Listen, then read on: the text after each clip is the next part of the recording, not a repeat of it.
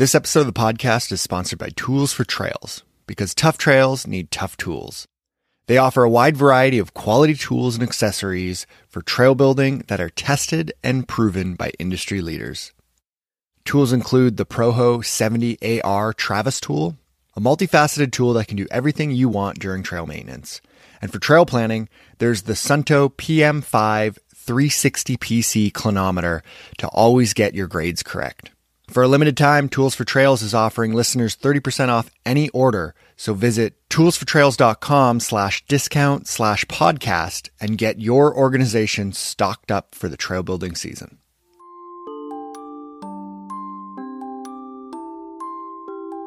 You're listening to Frontlines, a podcast for the people that truly make mountain biking happen. Not the riders, racers, or product designers, but the builders, advocates, and the often forgotten board members of your local mountain bike trail association.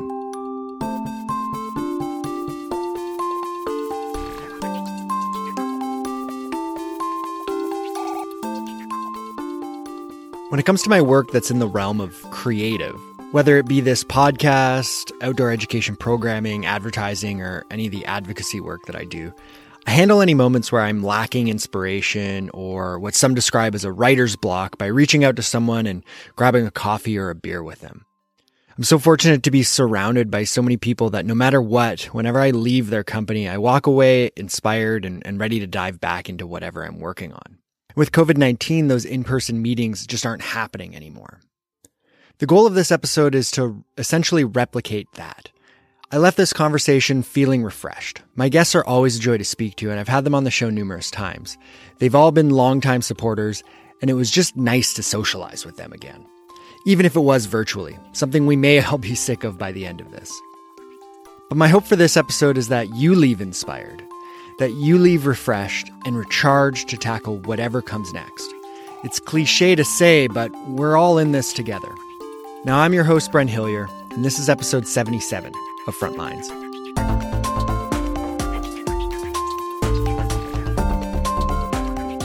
I'm joined by three guests. The first is Susie Murphy. She's the executive director of the San Diego Mountain Biking Association. Hi, Susie. Welcome back to the show. Hi, thanks for having me. And next, I'm joined by Patrick Lucas of the Aboriginal Youth Mountain Bike Program. Hi, Patrick. Welcome back. Thanks for having me. And finally, I'm joined by Jay Darby once again. He's the Fields Program Coordinator with IMBA Canada. Hey, Jay. Hey, Brett. It's always good to be here. I, I wanted to kind of get the, the four of us into a conversation together and, and just kind of discuss not necessarily the particulars of, of what's happening right now with, with COVID-19 and, and, you know, the numbers or, or what each of our communities are, is necessarily doing and, and reacting to, but perhaps what's going to happen after this. I think a lot of us, uh, whether we have time or our time looks different right now. I think a lot of the work that I've been doing and, and, you know, I'm willing to guess that that might be similar for you is, is a lot of kind of planning for the future and, and looking at, at what things are to come. And, and so uh, what I'd like to, to begin with is, is maybe uh, where each of you are, um, what has the current situation been like? Um, and then from there, I'd like to dive into, you know, what are we going to do once this thing's over or or once we're uh, to the the new normal. So perhaps first uh, Susie if if you wouldn't mind starting us off. Right now in in San Diego, what's the current kind of lockdown situation? You know, what's open, what's closed just so people have an understanding of uh, of perhaps your situation compared to our situation or their situation. Yeah, this week has been a week of dramatic reopenings as far as trails go, we've had more openings and updates from most of the agencies and jurisdictions that we work with this week as well.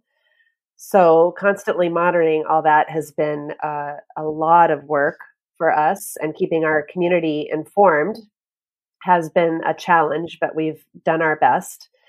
As an organization with, you know, 1,300, 1,400 members, our goal has just been tried to answer all the questions, keep a page updated on our website. But I field emails and direct messages and Twitter messages and, you know, daily, hourly on is this open? Is that open? Is this open? Yeah. So it's yeah. been a lot of work. but it's also on the you know every cloud has a silver lining. It's also been a great way for us to engage with uh, our members and with new people mm. um, as to what our knowledge base is. That's like, awesome. You know, so that's interesting. Yeah, and that that kind of opens up a whole can of worms that I definitely want to get into today. But um, before we do that, Patrick, if if uh, you wouldn't mind kind of filling us in, what's uh what's the current uh, environment like right now out in the Courtenay Comox Valley out on uh, Vancouver Island? I, would say it's pretty pretty relaxed right now. Um, things are starting to uh, open up a little bit. Um, definitely starting to see a few more people out on the trails.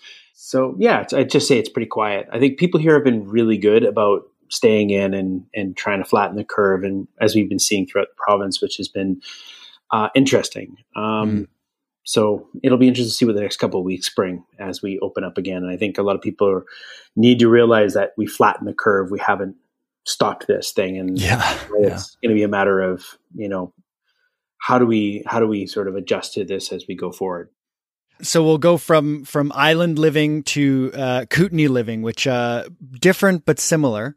Uh, and so, Jay, what's it like? Uh, where you at? Are you out in Christina Lake right now? I am, yeah. So I live in the rural West Kootenays. You know, a town less than a thousand people, um, mostly seniors and young families.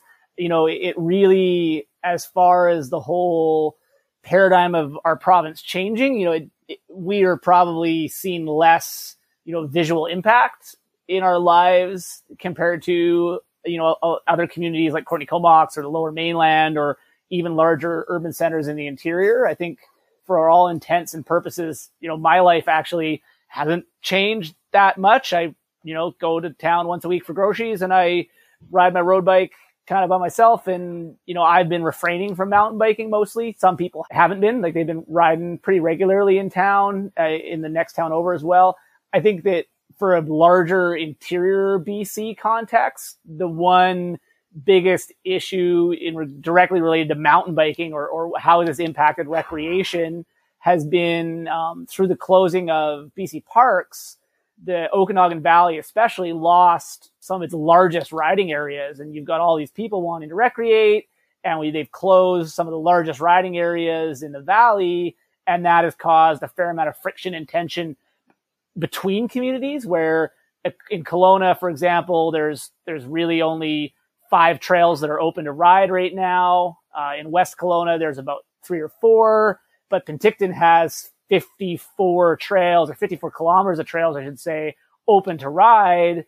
And Vernon also additionally has pretty much none open to ride right now. Some are covered in snow and some are in a BC park. So in the Okanagan Valley, the greater interior BC context, especially, we're seeing friction between communities. You know, people kind of skirting the the rules that are in place about uh, travel and and recreating outside of their locality.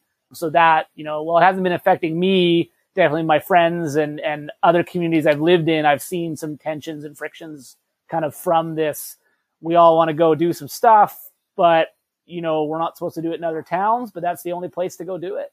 Yeah, and, and in the province of, of BC, um, we'll we'll kind of see an interesting transition when we get to the 14th of May, and that is where most BC parks are going to open or have open, and uh, and then the parks that are around Vancouver, where I am, are actually going to remain closed, and that's partly because they, don't know how to manage the capacity that that they're going to get.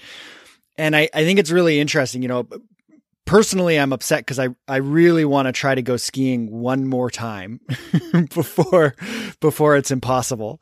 This will be the last year that I can ski with my my son on my back, so I'm trying to get out one more time because he's going to be way too big uh, next winter. Um, so that's kind of my personal want, but. But what's really interesting is with these closures, and I think whether you had complete closures or you had partial closures of trails or land managers were threatening closures of trails, what really came out of it was all of a sudden people were coming out of nowhere kind of saying, we want these trails and we need these trails. And, and Susie, you shared a document uh, with me. I, I, believe this was yesterday or the day before, and uh, it it actually came in a really interesting time because just the other day I was sitting in a in a call with a bunch of outdoor educators, just folks that I've worked with in the past or or people that I know through other other folks, and we were talking about what outdoor education is going to look like and youth specifically youth outdoor education is going to look like going forwards. And one of the big things that came out of the discussion was that parks and outdoor spaces are an essential service. And, and one of the first lines in this document that you shared with me, Susie, is that, um, and, and I'm going to quote it here is health experts have emphasized that outdoor recreation is an essential activity during the COVID-19 pandemic. Mm-hmm. And, and I think that's really interesting. And, and, but at the same time, uh, you know, they, they weren't necessarily, it wasn't made available uh, to people. And, and so I think what we got was an exposure of, of perhaps maybe how underfunded our parks are, how perhaps under resourced they are. Um, but at the same time, COVID 19 exposed how valuable uh, these spaces are. Uh, what, what can we do after this? Go, go ahead, Jay what I was going to say is, you know, I think that in the British Columbia context, this directly exposed that specific issue that outdoor recreation and parks infrastructure in this province are supremely underfunded and undersupported by the government.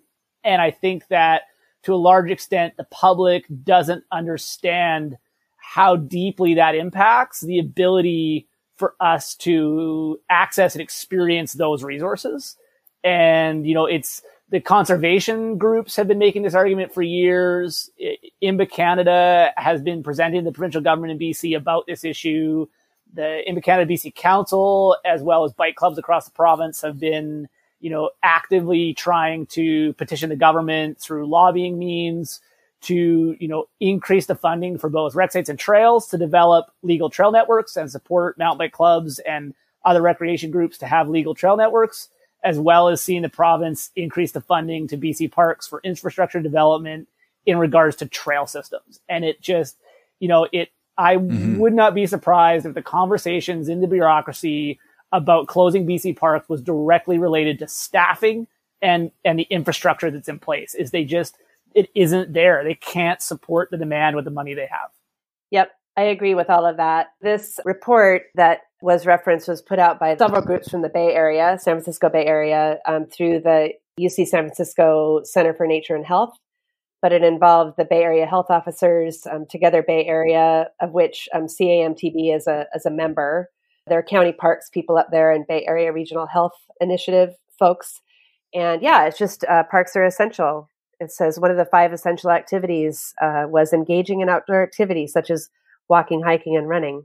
Of course, they always say this, and they don't include cycling, which is you know the cycling advocates need to get on that. It's always shocking. Yeah.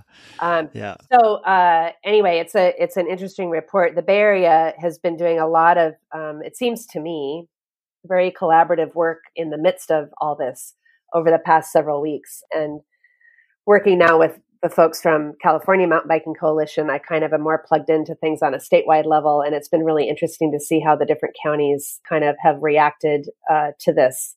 But I commend the Bay Area for the work here because it's a model, I believe. Our county, County of San Diego, has done a pretty good job and very communicative and lots of resources and things. If you want to go click through the website, there's everything you'd ever want to know.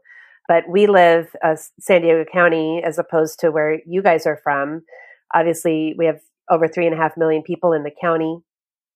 We have very not enough trails ever, not enough parks ever, and they're all you know have backlogs of maintenance and they're understaffed. And it doesn't matter if it's. I mean, we work from federal to state to local jurisdictions and agencies on down to like water districts, and none of them are none of them are funded enough.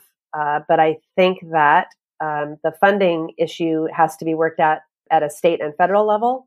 So working with CAMTB as a 501c4, we're already working on signing on to legislation and supporting things that uh, are, you know, will hopefully enable uh, more funding and keep that funding sustainable for a long, long period of time.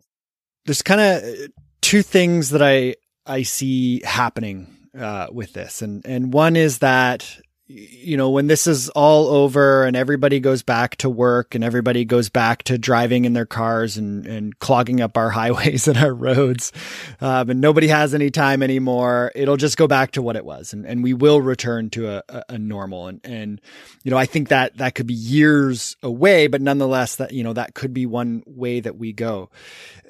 What I hope is, is that everybody that has perhaps even found a new activity or found a new love for the outdoors or, or the trails that are close to them or, or understood how valuable they really were, especially when they were taken away.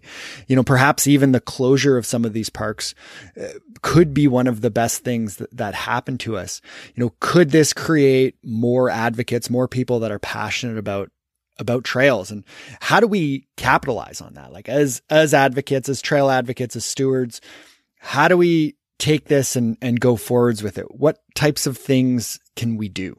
Well, there's a couple of things here. So many new people are buying bikes, getting out and hiking, trail running, and whatever. So the two parts of this are how do we reach all those new trail users and inform them about how precious these trails are and how uh, and about trail etiquette right? So we've been getting a lot of complaints, right? oh, there's so many new people and they don't know what to do and they've never been outside and they're oblivious. Yeah, interesting. To what's going on. And, you know, so we have that education piece. How do we reach mm-hmm. these new people mm-hmm. and give them the education, you know, outdoor trail etiquette education that they so sorely need? Uh, the other part of it as an, as a nonprofit membership organization is how do I reach these people and have them possibly become members uh, or at least read our newsletter uh, to understand that trails just don't happen, right? Mm-hmm. So I'm kind of working on an idea, a different, I wouldn't call them members, but like an ally sort of, uh, like say people would donate like $10 a month. Yeah. And but say they're a hiker. Like how do we reach out to hikers, trail runners, equestrians who, you know, we're friends with a lot of those people already, but there's a lot more that we're not. How do we reach out to them and say, hey, for a $10 donation, you know, we are advocating for multi-use trails. How do we, you know, if you add your voice to ours, we already have the relationships with all these agencies that are working on all these things. But if we add your voice, it, you know, it'll help all of us together. So I'm kind of working on something like that. You know, and, and it's funny in any other time, this if I saw this many people out on the trail and, and, this many new people out on the trail, I would be out there saying hello and shaking yeah. hands and talking to yeah. people, right?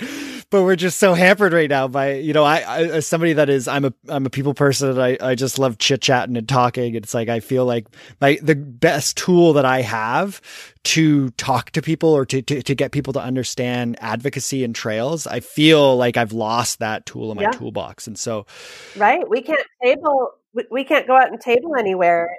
I yeah, have requests, yeah. I have requests out to land managers to be like, I will come and stand at whatever trailhead and talk mm-hmm. to people, but nobody's given me the go ahead yet. Go ahead, Jay. Yeah, I think Susie's absolutely right. I think that, you know, clubs and advocacy groups, whether they're mountain biking or, or multi stakeholder, it's like this is, we're looking at making lemonade out of lemons here. We're we've got a golden opportunity. We've got more people on the trails probably than ever. We've got new people out on the trails and in our outdoor recreation areas. You know, we need to find out how to reach out to them, what messaging to use, and, and you know, and, and, how to get them on board. keeping up with the activities as well as engaging with the advocacy groups out there trying to protect these areas and protect access for outdoor recreation, you know, a key component is always optics. And I think Patrick can definitely speak to this better than me. Um, he's been doing it a little bit longer. I work with him on the Aboriginal Youth Mountain Bike program as well. And um, in regards to the work that we've done with Aboriginal communities and First Nations communities across the province in regards to how you frame outdoor recreation as being a good and a service for the community that benefits both the mental and physical health of all community members if they start to engage with the with the provision of of community recreation trails of the ability to get out in the wilderness or get out in their community near community and and access the you know the outdoors. And i think you know patrick can probably yeah speak to that better but but there is a lot of really good cases we've seen where this is just a such an important thing is is framing it that this is a, a a health and, and mental welfare thing. It's not just about having fun in the in the in the woods. Mm-hmm. That's your cue, Patrick. I was just waiting for you to stop talking, Justin. Touche. uh, yeah. well, I think, I mean, this has definitely been an, an issue that's been on my mind for quite a while. And actually, leading up out of the the 2017 wildfires and 2008 wildfires here in BC, where we ha- had a, lot of really interesting lessons about how important the trails were for those communities in terms of preparing them for that crisis and helping them uh, through it and then helping them afterwards.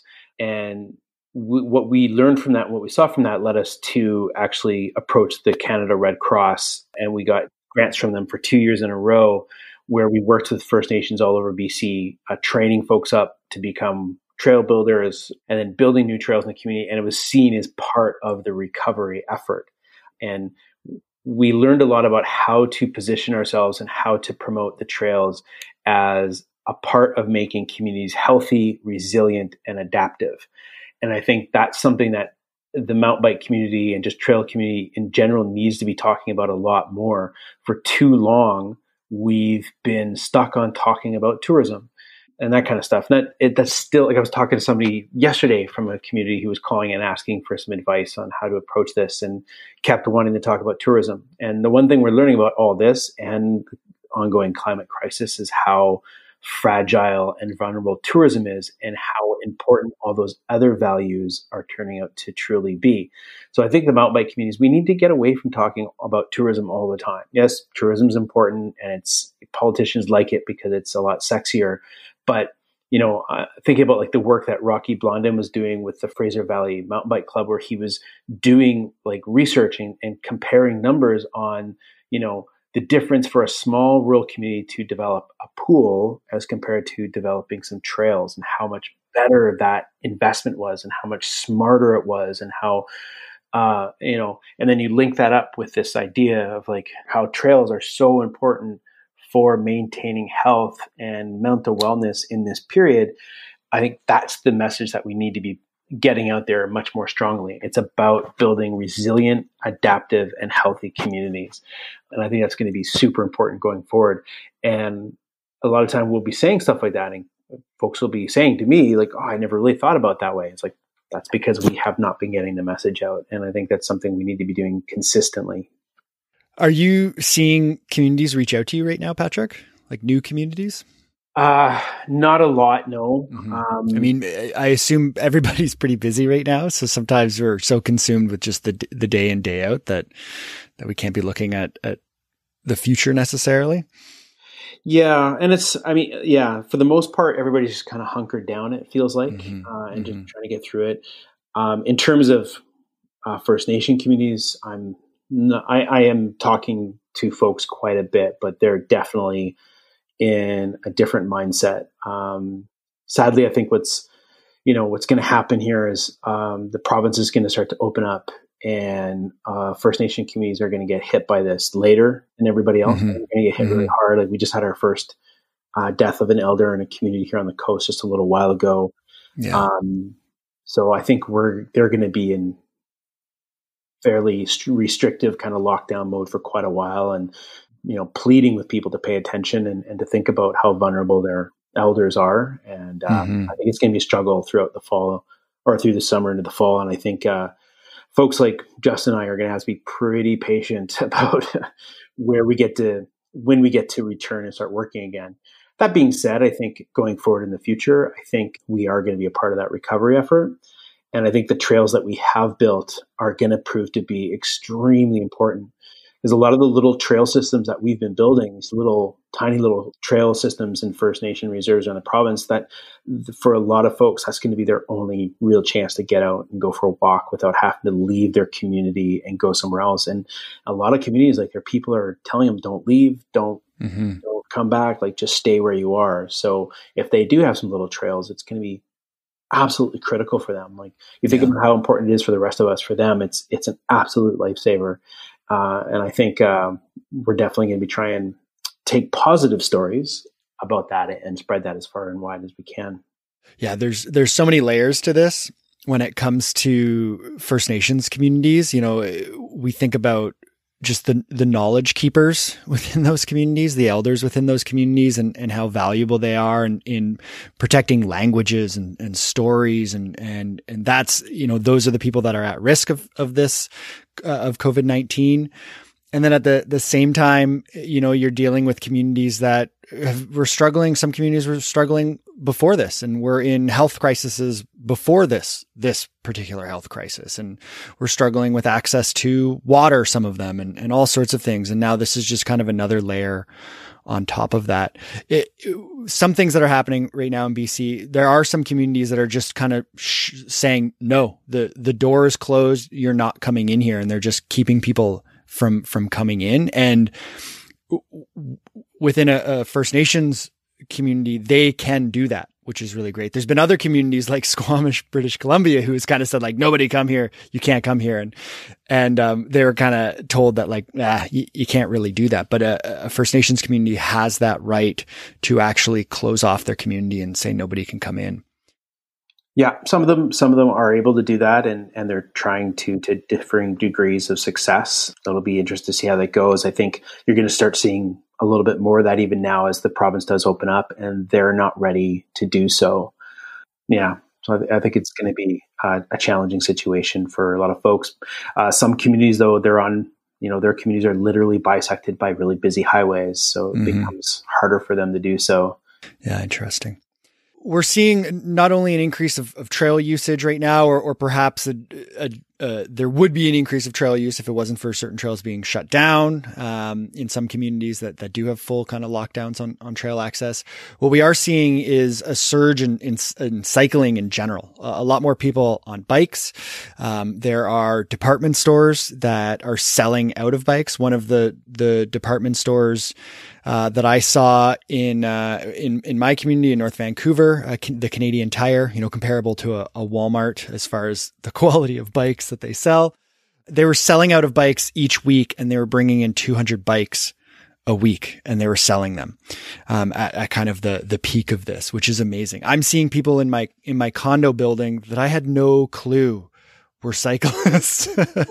um, you know, and I wonder, like, where did you, where were you storing that bike? I've never seen you with a bike. You know, I know the other cyclist in my condo building, right? There's 30, 30 units in my building. There's, there's one other cyclist in my building. Um, and, and that's not the case anymore. So we're seeing people get out there. We're seeing people buy bikes. We're seeing people get out, dust things off. Uh, and we're seeing bike shops be declared essential services. That was something that happened uh, fairly early on in British Columbia. Susie, maybe you can kind of speak a little bit to what happened in California, because that was initially bike shops were not considered essential services. Um, but how did that get changed? The road advocates uh, and other people across the state uh, realized pretty quick that bikes uh, bike shops weren't on the essential services list when they were in other states and so it was a pretty quick uh, activation of everyone to get uh, a letter out and contacting the governor's office. And we were working concurrently with uh, our county as well. The sheriff, in a couple of locations in North County, the sheriff actually went in as shops were working repairing bikes and like literally shut that, like made them lock their door. Wow. And we're like, oh, come on. And so, I mean, nothing came of those. They just asked them to close. It was nothing not like anybody got a ticket or anything. Yeah, yeah, yeah. So anyway, we would let all the bike shops know what we were doing, and we gave them, you know, all the phone numbers to call and emails to mail, and so we all just worked on it together. And it was pretty. I mean, it came together pretty quickly. I think that the state and our county realized pretty quick that it was maybe just an oversight. And so they rectified it uh, fairly quickly. So it was uh, fun to be involved in a advocacy issue that had a, a, a short term win, which we don't get very mm-hmm. often. mm-hmm. It's, you know, that's an interesting remark too, because I feel like, uh, you know, we're all used to the, the cog of government moving slowly. And that's not something I think most people are, get very frustrated by that. I think if you've spent any amount of time in advocacy, you've learned to kind of change your time scale of when things are going to happen. But this is this is a very quickly moving thing, and we're seeing yeah. all levels of government moving very quickly. Um, and and it might not be fast enough, but it's absolutely incredible what's happening. You know, looking at unemployment and employment insurance and the changes that are happening there, both in Canada and the United States. Like that is, those are big systems. Those are big ships to, to try to redirect in different places. And some of it's successful, some of it's certainly not. Our bike shops have been slammed. I was just on the phone with a owner of one of our sponsor bike shops this morning and, and they're just slammed. They're open limited hours by appointment, but uh, Charlie just said they are ridiculously busy. Um, and that's that's common across a lot of our shops. The other advocacy thing that we've been working on with some of our road advocate friends, and this has been happening around the country. Um, I don't know about in Canada is the slow streets movement. So San Diego has we only have like three different roads that have gone to the slow street setup in different parts of town. But you know, uh, Seattle, Portland, uh, San Francisco are all doing this slow street thing, and I just, I, I, it's interesting to see. That's another fast moving thing, right? Yeah. To get jurisdictions to pivot so quickly on already laid, you know, alternative transportation plans within their jurisdictions, and then kind of act on those in a quick way has been also fascinating. Yeah, that is my municipality has made a couple changes and I've provided feedback on them. Mm-hmm. Um, but it's something that I have on a weekly basis. I have been pushing uh, local city council to keep moving on these things because I feel like this is such an opportunity right now. Nobody is in their cars.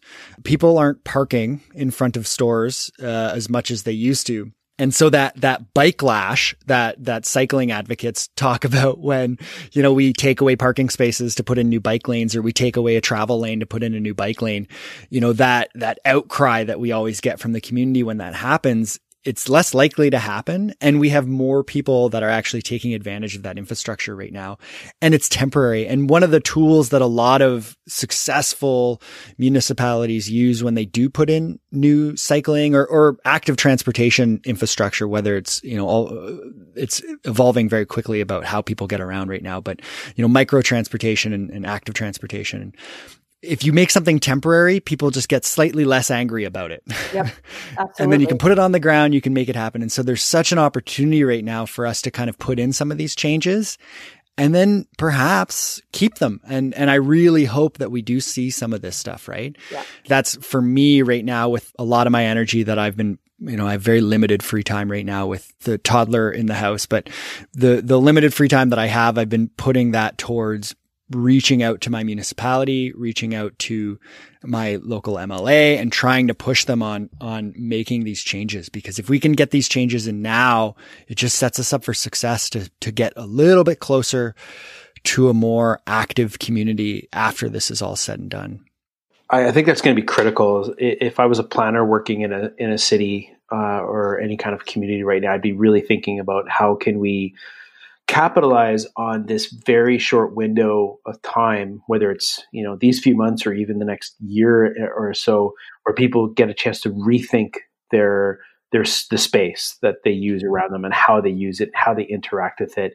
You know, we've been pushed onto these tiny little sidewalks for so so long, and now people are starting to see in a really different way how much space we've given over to private vehicles and how that impacts our health and how we move around each other.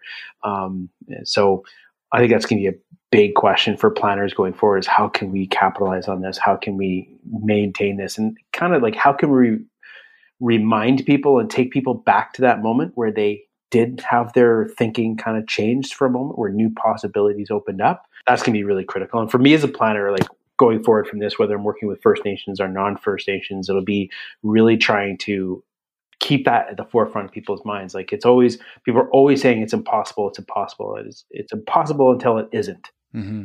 Until we suddenly, we decide, okay, we're going to do something about this. Suddenly everything that seems so impossible is now totally possible. But how do we maintain that, that sense uh, where people had their perspective changed? I think, uh, going along with what Patrick's saying and kind of speaking back to what Susie was talking about earlier about, you know, we've got an opportunity and we need to find means of communication with all of these individuals who are engaged with these activities on localized trail networks. I think that uh, something else that's, you know, popping into my mind is that I always talk about mountain biking as an inherently touristic activity that we always want to go ride new trails. We want to ride new places. We want to travel. You know, I spend my time traveling across the province, riding everywhere, and it's amazing. I'm like, I do still yearn for the trails I rode when I first started mountain biking. And, you know, to the greater extent, some people do as well. But I think as a, as a general market, mountain biking is fairly migratory in our activity profile. We, we go to other towns to ride. We go to these signature trails in other communities.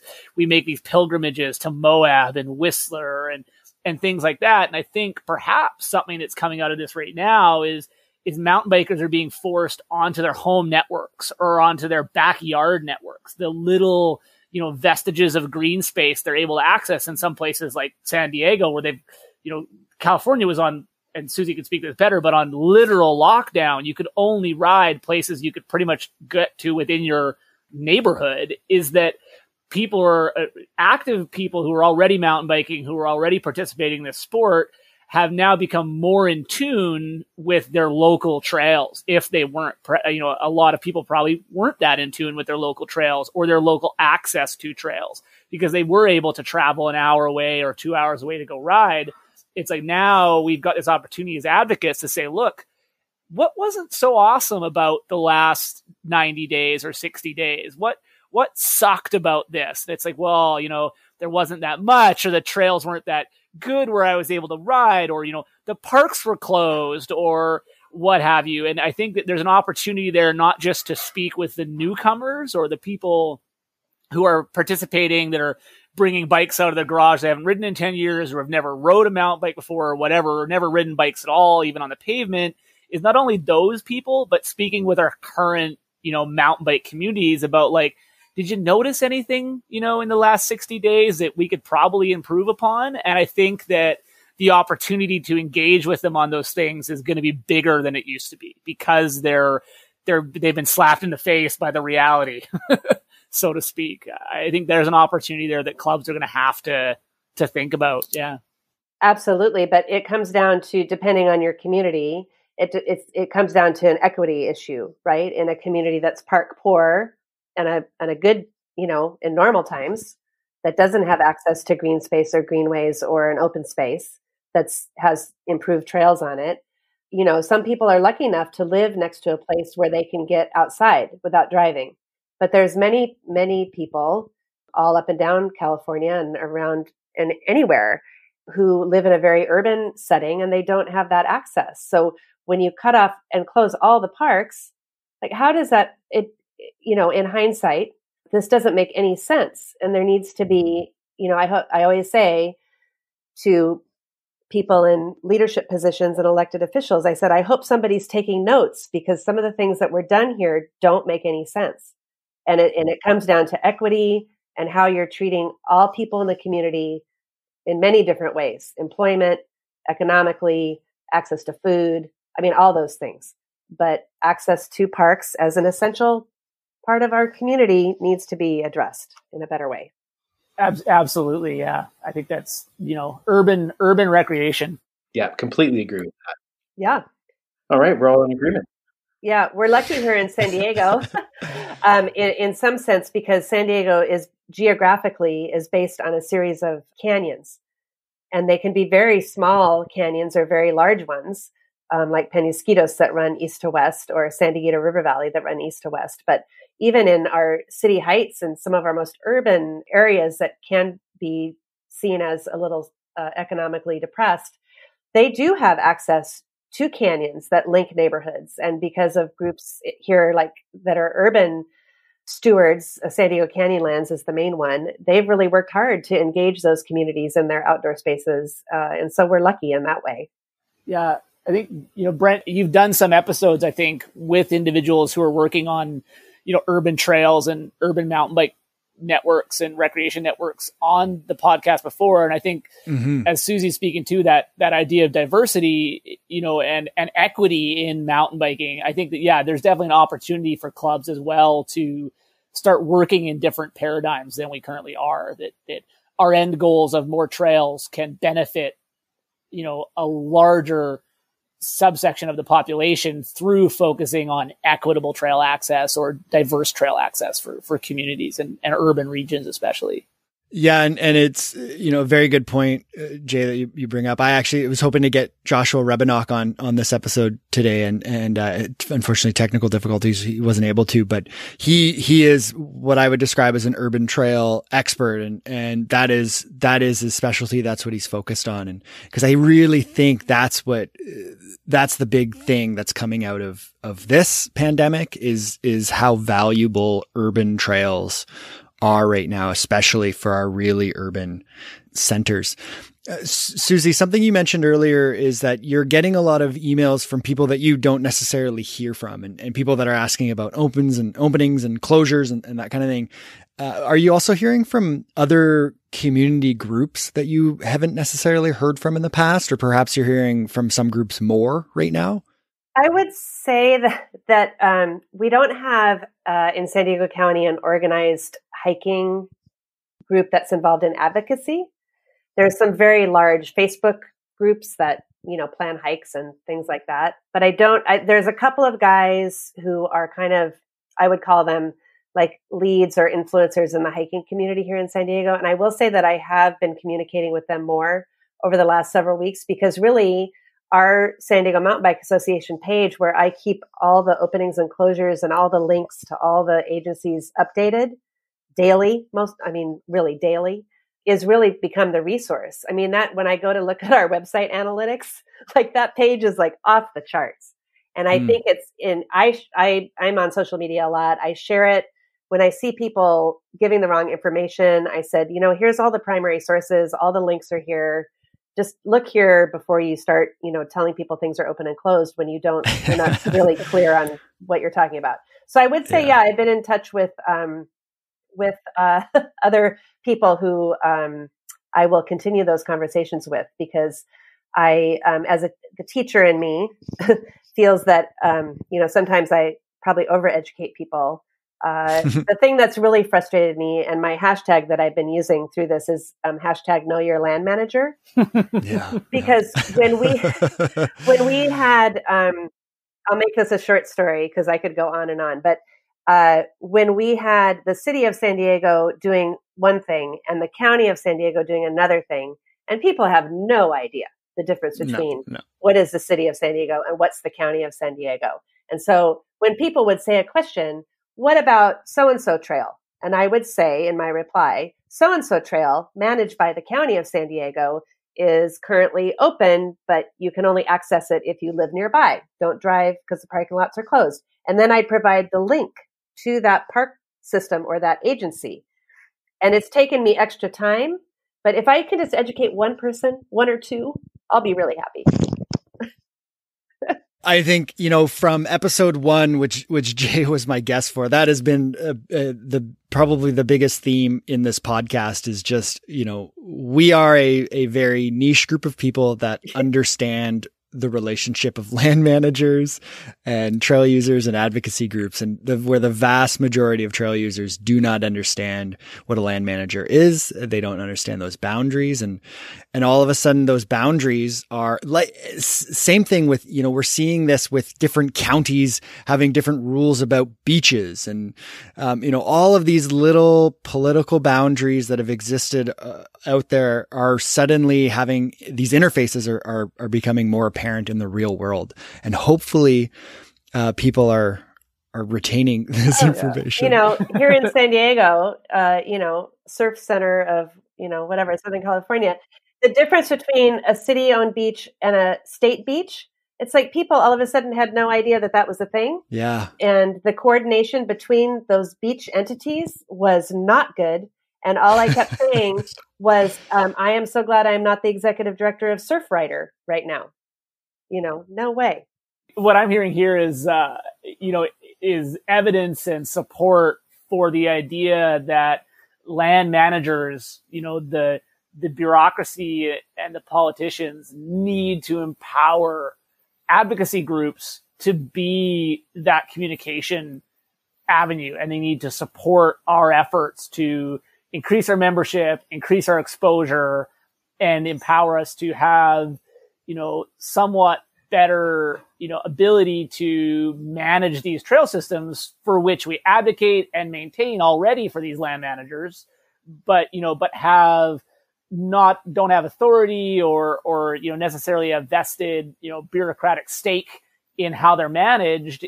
You know, I think that perhaps there's things that could have stayed open had the uh, bureaucracy, the authorities, you know, empowered clubs to be the regulator or to be the you know the the steward of of safe access to these areas. Because as we discussed earlier they don't have the funding to do it themselves. You know it's kind of like to me i see this disparity here of of you know we do all the trail work and advocating for funding and advocating for access but we're not really given as this is shown the ability to really help with the actual management of the people which is important. And perhaps if we had some more access to that yeah. management scheme, we'd be able to have more membership and to have more support because people would be coming to us and we'd be the ones giving the answers. We're not going and getting answers for them. Exactly. Exactly. Like right now, I'm concerned our one bike park that we worked so hard to get open and was had the grand opening on January 4th. And it was just this magical time of what would, when we have two and a half months of it being open. yeah. It was magical. Yeah. I just, when I would get depressed, I would just go to the bike park because it's a 15 minute mm-hmm. ride from my house and it's amazing. But I keep telling the county now, as it's a county facility, I said, please, please, please keep me in the loop of when you're going to open it because the worst thing that can happen is you decide, you announce on a Thursday night that you're going to open it on Friday, and I don't have my volunteers ready on the ground. Yeah. That is a disaster waiting to happen. And so yeah. they agree with me, but we'll see if they actually follow through in letting me be in the loop yeah, I think that's going to be interesting for a lot of our relationships. You know, I, all of us kind of have a, a, good understanding in the in the back of our heads about you know which land managers we really like to work with and which ones are always a problem. And uh, I think it's like it's like kids, right? There's always there's problem child and mm-hmm. there's a you know, there's ones that are just, you know, they they just is what it is, right? And and they shuffle around. I mean, one of one of the the best land managers that I've seen in our community is BC Parks. And if you were to to- tell me 10 years ago that I would love our relationship with BC Parks, I would have told you that you're crazy. And it's completely flipped around now. But it'll be interesting to see how those relationships change after this, you know, and, and hopefully, you know, and you can hope all you want. Hopefully they all improve immensely and and you know that's all i can hope for mm-hmm, mm-hmm. well we you know the other concern is getting our volunteers back out because the trails need it so badly and we had so much mm-hmm. rain here and we have trail damage we have you know major trimming and brushing to do and so i'm encouraged that we were able to do some trimming on a trail uh, last weekend i sent out some volunteers and they trimmed a trail that opened uh, yesterday and so it was ready for visitors again and so the land manager was very happy about that. And then we're able to have small small groups of veteran you know our veteran kind of strike crew volunteers up at the cleveland national forest this sunday. They don't care. It's mother's day. They'll just go out anyway. They don't care. So they'll be out on sunday. Awesome so I'm gonna kind of wrap this up because I'm sure we could make this a two hour episode if we just let it let it go. But um, is there anything else before I kind of get us our, our wrap up question here? Is there anything that anybody wants to add um, that we didn't get to? Yeah, one one thing I I think uh, is really important to bring up is you were asking earlier and if people are reaching out and stuff like that. And the one thing uh, I I have been a part of is a discussion among a, a number of different people who are looking at like how does this what happens next? Um, and particularly people are looking at the possibility of stimulus funding um, coming down the pipe uh, where you know there's expectations that the government uh, is going to start putting out pretty sizable grants and funding to get the economy kickstarted. And folks want to position themselves to be ready for that so that mountain bike clubs and trails can benefit to the greatest extent possible and one of the things I've been trying to raise awareness about and get people thinking about is how how we respond to this crisis and how we respond to the pandemic and how we try and move past it does two things. It exacerbates and exposes the the problems within our communities and particularly for people who are uh, you know mar- marginalized. Um, so thinking about First Nations and, and their ability to respond and how we respond to it has implications that go far down the road. You know, like I'm thinking here in BC back in 2009, we had the swine flu, which hit First Nation communities really, really hard and didn't really uh, impact the rest of the province in the same way. And First Nations at that time were really trying to get attention and were trying to deal with it. And how the government responded to it laid this foundations for a lot of the conflicts that we're seeing now 10 years later. So how we respond to this is going to have a huge impact on that. So one of the things I've been trying to do is working with the, the groups who are trying to organize the recreation community, trying to organize the mountain bike community, and trying to raise awareness and think about and consider how we respond to this could impact those things. So if you have like mountain bike clubs, you're like, let's get as much money as quickly as we can and build all these new trails, you could end up really disrupting very carefully built up relationships that took a long time to get there. And as I was saying before, I suspect a lot of this is going to hit at least here in BC, anyways, the First Nation communities later than the rest of us. And we have to be cognizant of that. So if we just push through and we're like, let's get as much money as we can and, you know, let's worry about all the problems later, well, those problems will definitely come later and they will haunt us for years. So we're really trying to push hard on that and say, let's make sure that if we, whatever we do, whatever programs we try and push forward on this, if we don't consider how it's impacting those relationships that we've built up very carefully, we could end up uh, having problems like many, many years down the road. And it's something we have to be thinking about very, very carefully.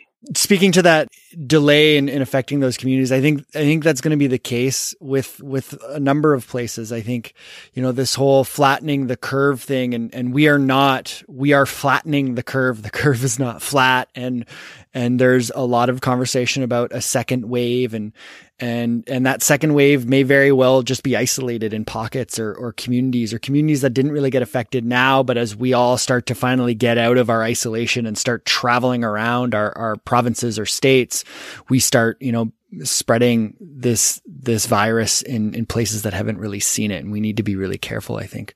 Go ahead jay. I was just going to say that yeah i think you know patrick's totally right. And and advocacy groups need to think about this. Speaking back again to what Susie said and what Patrick just said about, you know, if we're looking for funding, if we're looking to be part of the stimulus, that what we do as advocacy groups in regards to if we're doing, you know, we're getting funding to to undertake trail work that we're focusing on you know, equity, um, diversity, the the negative and positive social and economic impacts this has on other communities, um, in, in BC, especially that the context of reconciliation and relationship building with First Nations, um, as well as um, acknowledgement of, of, of land rights and title, and that also that you know if we're getting money now, it's like the focus probably shouldn't be on building new trails. It should be on rehabilitating and hardening our currently existing trail networks because they just took a beating, you know,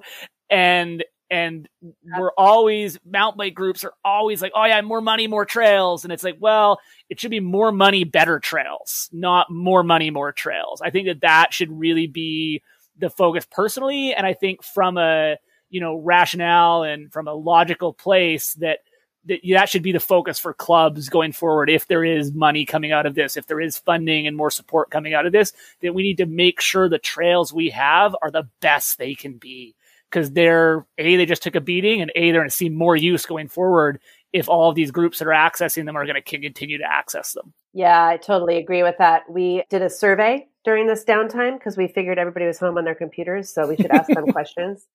And great idea. We had a scaled we had a scaled question, and one of them was, uh, you know, where do you want Stimba to to uh, set its priorities? And the number one area of focus that got the most um, the highest score was maintenance and improvements on existing trails.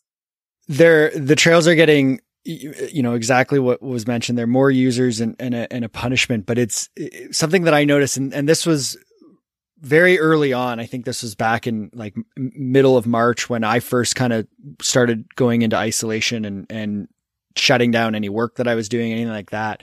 Uh, I, I said to my partner, like, it is so interesting when we did go on trail to see what people were doing. You had people who were using the trail as their two meters, six foot spacer mm-hmm. between them. So you'd have two people from two different households walking and they wouldn't be using the trail to walk on. They'd be using the trail to distance themselves from the person that they were walking with. Right. it was like, Oh my God, this is not good for the trails more people braiding than I've ever seen before. Yeah. Is like, oh, here I'll get to the side for you. Like, oh no, it's okay. I'll just cut through the woods oh, here and I'll oh, just no. braid this trail. Right? It's like, oh boy, this is I I know how this is gonna go. to finish things up, uh, what I kind of want to do is is uh, is perhaps like a bit of a time capsule for us because because I think you know who knows what summer's going to look like, who knows what fall is going to look like, and and who knows what next winter is going to look like. I mean, we are a, a, long way off from a vaccine for this thing. I think that we're getting to a, a new normal, um, but I think it'll be a long time till we're back to the the the normal normal. What I'd like to know from from each of you, real quick, is is kind of two things on a personal level what's the what's the thing that that you miss the most right now that you're not necessarily getting um for me that would be babysitting um and then uh and then you know for lessons uh, what's the the biggest and I, I think susie you mentioned it where you said you hope that that uh land managers and politicians are taking notes right now and and and I know that I'm taking notes right now. What's your biggest note that you're taking right now, and and uh, what's the biggest lesson that you've kind of seen out of this. And, and I, I think for me, it's, it's just, I'm blown away at how many people are trail users that I didn't know were trail users. That's the biggest one. But um, yeah. who wants to start us off with that? I can start. I mean, I agree with that one. I mean, it's it's a different question if you're answering it personally or organizationally. Um, mm-hmm. I'll, I'll go ahead and do organizationally. I would say in early March, when we didn't really know a lot, but we knew something was coming that was really going to be weird. I was speaking with, uh, I have a friend who's a marketing consultant, PR consultant. And we were just talking, and she's like, Well, do you envision that you're going to have to do a lot of, um, you know, messaging or content building around the situation if, you know, things shut down? And I'm like, you know, I, and I wasn't, I wasn't anticipating the mass closure of everything. I didn't really foresee that. And I'm like, nah, I don't think that much. I mean, if a couple of parks close, we'll just, you know, put a post out and let everybody know. But I didn't I didn't see it as this all consuming task of keeping up with every closure and then every opening. I just both of us were we talk about it now and we're like, how did we not see this coming? How did we not know that this would impact not only the trails and our mountains and our deserts and our our urban parks, but also the beaches. I mean, the beaches, like we didn't, and she's a surfer as well and a rock climber. Like we just, I don't think we knew. And that's the shocking thing to me. Just in the span of what has it been? Eight weeks. In the span of eight weeks, like we've learned so much. And organizationally, the one other thing, and then I'll I'll stop, is that there is a silver lining here. We have been able to reach more people, and I want to continue that momentum. We have been in in we were in immediate contact with all of our land managers. How can we help? What can we do? What's the message? What can we do? And they all appreciated that and they're in communication with us. So that's a chance for us to strengthen those relationships and show our value to them. We are seeing some increased membership right now. Uh, we are seeing increased engagement on our website, increased engagement on social media. And so there, we are reaching different people, I feel. So organizationally, uh, that has been um, what I've seen. I think the the measurement of time or or the evolution of our understanding of this that I've kind of been using is is I think like 2 months ago we were bumping elbows thinking that would help us. or tapping toes, right? Tapping toes. Yeah. yeah. Totally, yeah. what a what a simpler time. I call it the before times. Now I say in the before times yeah. when we used to go to bars, you know. Yeah, uh. yeah, exactly. Jay, you want to go? You know, I think there for me twofold things that I think I've seen come out of this that I hope, you know, when I look back at this time capsule in a year from now or two years from now, that uh, I have a, a, somewhat renewed faith, and this is in the, the British Columbia context of our government and our communities, is I have a renewed faith in the social contract and the sense of community. I think that really, as a province, you know, for the majority, we've come together, we've been supportive, uh, we've listened to the reasoned decisions of our government, and we're, you know, ahead of the curve in all measurements from a lot of other places around the world. And I think that that, you know, I've, I do have a renewed sense of faith in, in the social contract and, and the sense of community. What I've also seen, I think, to a large extent, is we have a minority government right now. And in the last 60, 90 days, we haven't heard any talk about it. The fact that we're going through this with a minority government that essentially could fall at any moment, realistically, with a couple chess pieces moving. I think that, you know, our government has been effective, efficient, pragmatic, logical, and to a large extent done a pretty good job. And they've shown they can do a pretty good job of managing the province. I'd love to see them continue to do that after there's a pandemic. You know, they shouldn't be operating in this way just during a pandemic, you know, unrolling out programs, you know, effectively and immediately, you know, enacting changes in legislation, bureaucratic change, bureaucratic effectiveness. It's like these are things that should be institutionalized at all times. They shouldn't just be there in moments of crisis. Um, and I sure hope it's still happening two years from now that parties are getting along and things are happening because we've got a lot more on our plate than just this pandemic going forward with climate change, with population increase in the province, with the rural urban divide is provincially we got a lot of big issues to fight you know resource economy all these things are also exacerbated by the pandemic. And you know i would love to see our provincial government keep operating at the level and and the effectiveness it's been going right now. And man i miss not going to punk shows. I i love live music. And that yeah. is the that is like i the the first punk show i can go to is going to be probably the greatest day of my last 10 years yeah, live live music personally is definitely yeah. lacking as well. I'll say. Patrick, what about you? Well, I think as as far as you know, what I miss, I I definitely miss being out in the communities. I as I, I love the work that I, I get to do, and and along with Justin, we get to travel and go to some of the most beautiful places that you can think of in BC, and we get to spend really amazing times with people and getting to know them and, and learning thing about learning things about you know where they're from in their lives and it's those can be among the most rewarding moments in my life and i look forward to that.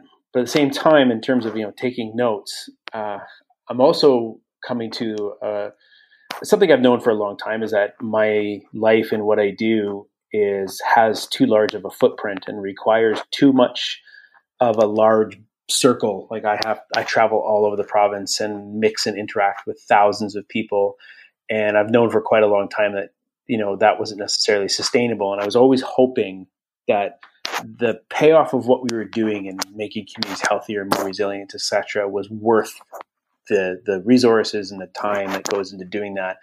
And i think going forward i'm going to be spending a lot of time thinking about how can i make how can i still do that good work but make my world a little bit smaller or a lot smaller. And i think that's something that all of us need to be thinking about and that this has given us a really good opportunity to sit back and think about that. You know we talk about our perspective having a moment where it shifts and we can see new possibilities and that new thing like new ways of doing things. So i think if there's any notes that we need to be taking it's around that. This is we you know the world basically gave us a chance to pause and think about what we're doing uh, and i hope that we're all we're all doing that. And i have been thinking about that a lot and it's I'm torn. I have been for a long time because I love what I do, but at the same time, I know that it needs to change. Well, thank you, all three of you, for just a wonderful conversation and, and you know a, a little bit of socializing, which I uh, which I miss right now. it's always nice as well, and it's just great to to get totally. uh, the three of you together in, in one space, whether that's virtually or or, or not. No, this so. has been great. Well, hopefully, someday it won't be virtually. Yeah. Thank you, everybody. Yeah. yeah. Thank you, Brett. Thank you. Thank you, Brett. Thank you. Take care, everybody.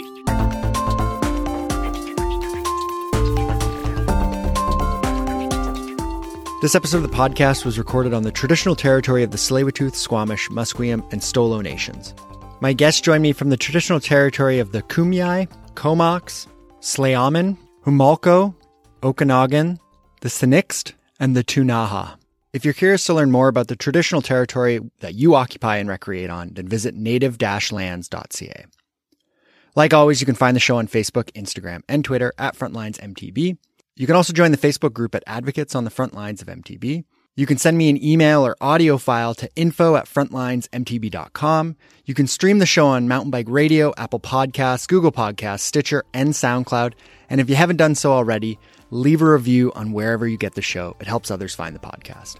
Don't forget to support the show via PayPal. You can find a link in the show notes, along with a link to the Frontlines MTB Book Club, where a portion of any purchases made on Amazon after following those links will be sent to the podcast. And a big thanks to Ernest and Susie for making donations. In the show notes, you'll also find links to each of my guests' various websites and social media links.